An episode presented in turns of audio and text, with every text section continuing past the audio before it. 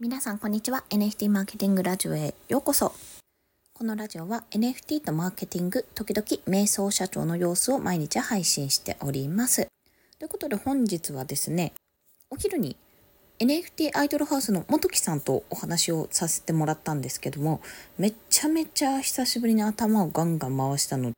非常に疲れたんですね。いや真面目な話をしたんですよ。そこで話題にもなって、まあ、結局ねちょっと終わらなくてですね時間がもう来てしまってもうちょっと考えられるよなって思ったので今日はその話をしたいと思います。何かというと Web3 がもたらす新しいマーケティング手法とはどんなものなのかっていうようなお話ですね。もちろん切り口は様々あるんですけども何がやっぱりこう時代の変化とともに変わっていってどういう変化が起こったのか。Web3 は何を表現できるのか何を可能にしたのかっていうところが改めて伝えるべきところなのかなというふうに感じているんですね。その中でもやっぱりポイントとなったのは広く浅くの時代が終わってもうとにかく多くの人に情報を広く広く届けていくっていうところはもう終わったよねともう各々がそれぞれの好きなものを好きなこと見たいものを選んでカスタマイズしていくっていう時代にやっぱりなってきたと。まあ、それが一番大きいのはテレビから YouTube、ネット配信動画への移行っていうところがまあ一番大きかったと思うんですよ。そこからマーケティングってどう変わっていってるのかってもう大きく変化は起こっているんですけどもやはりねなんか小さなコミュニティ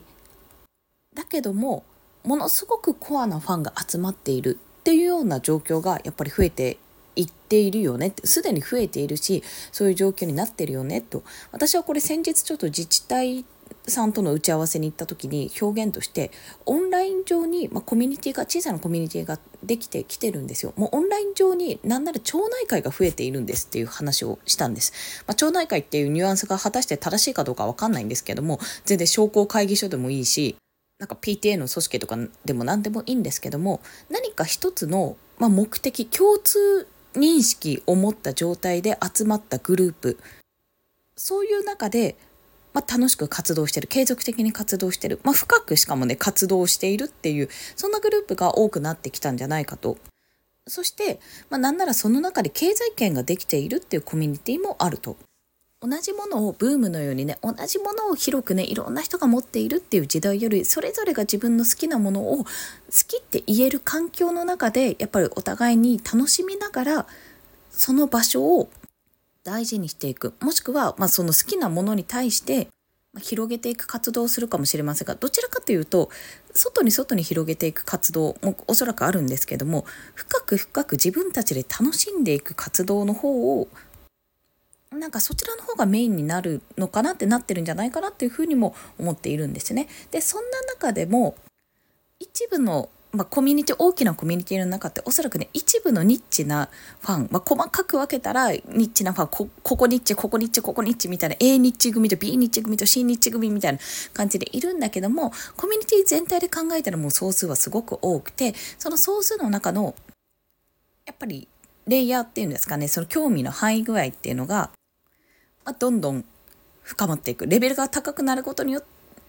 ニッチ化されるんであればレベル1の人もいればレベル5の人もいる。でもそういう人たちが同じ一つのコミュニティの中で楽しめるっていう状況が作れるようになるんじゃないかと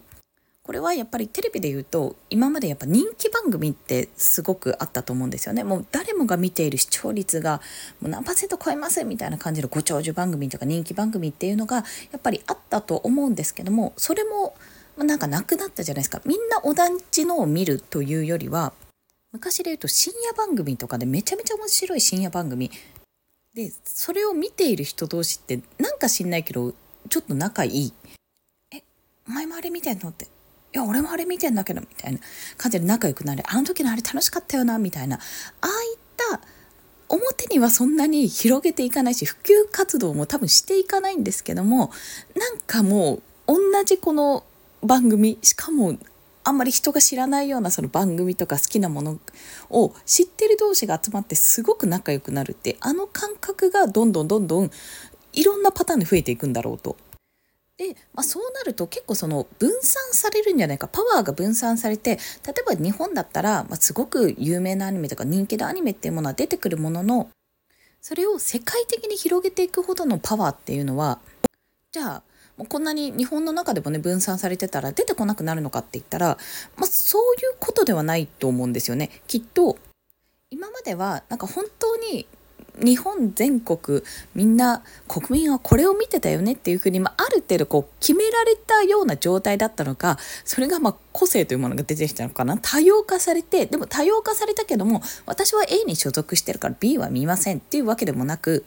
単に好きのパワーのその入れ込み具合力の入れ具合が変わってくるっていうだけの話だと思うんですよ。だからきっと海外にも通ずるような IP とか作品というものは、まあ、夜遊びの例えばアイドルとかだったらあれって夜遊びが好きな人たちと推しの子の世界観とか、まあ、推しの子が好きな人たちももちろん多分響いたと思うんですが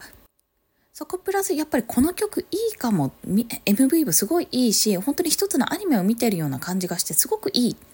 て思ったと広めようと思った人たちの力にもよると思うんですよそこは。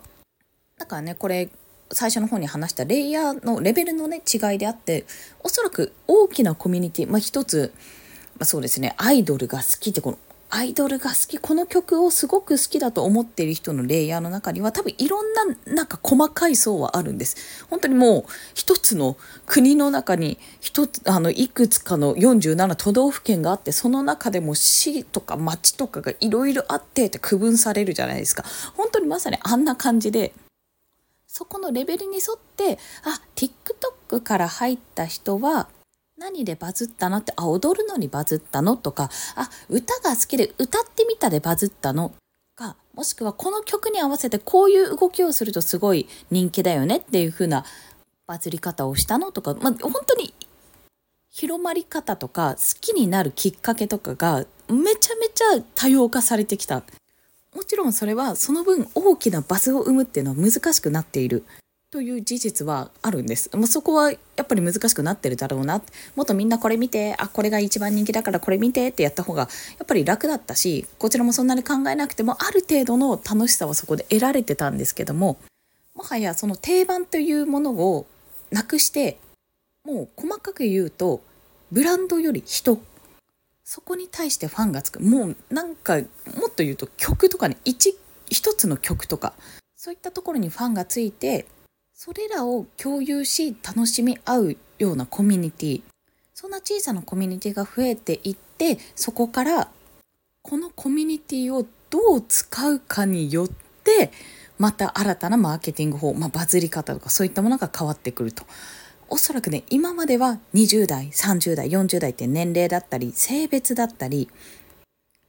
地域だったりねそういったもので区切られていたものがインターネットそしてオンライン上の交流オンライン上のコミュニティというものが出てくることにより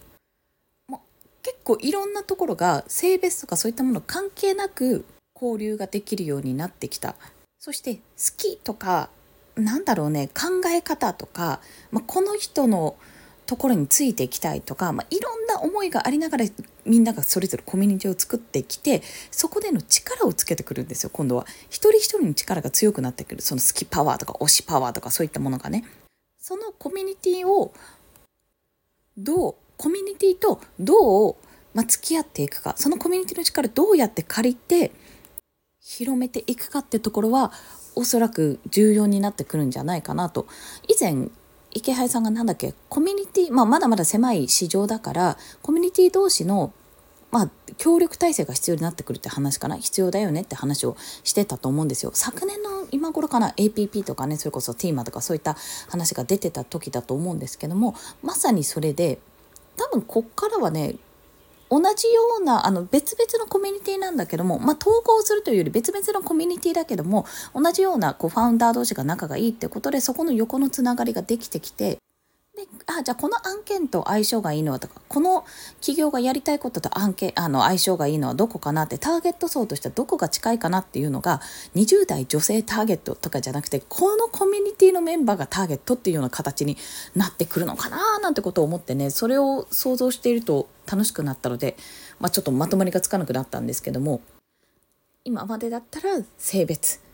出身地年代あと家族構成とかねそういったものでくくられていたデータというものがもっと細かくなると。あの思考趣味思考とかのねそういったものでもっと細かくなってターゲットは忍者 DAO のメンバーとか忍者 DAO コミュニティにいるメンバーとかターゲットはじゃあ BAYC のホルダーとか、まあ、そういうようなくくり方を今後はされていくのかなってされるようになってくるのかなってそれにやっぱり NFT というものが非常にそのデータ化するのに分析をするのにもね非常に役に立つんじゃないかという、まあ、そんなお話でございましたちゃんと話せましたかね？私このこの内容をもう少し精査して19日のドームシティで行われるプレゼンやってこようと思いますのであの応援してください。はいということで本日もお聴きくださりありがとうございました。今日ね大阪でねニンダウとねティーマンのね合同オフ会があるんですけどねまあ言わずもがな大阪っていうのと、まあ、ちょっとさすがに行けないかなっていうところで、まあ、今日も一人だしはい。なのでちょっとね指をくわえてハンカチをかみしめながら見守っていようと思っております。いいんです。あの西松屋に行って子供たちの服を買ってこようと思います。ということで今日も一日頑張っていきましょう。寒いので体調にはお気をつけください。またねバイバイ。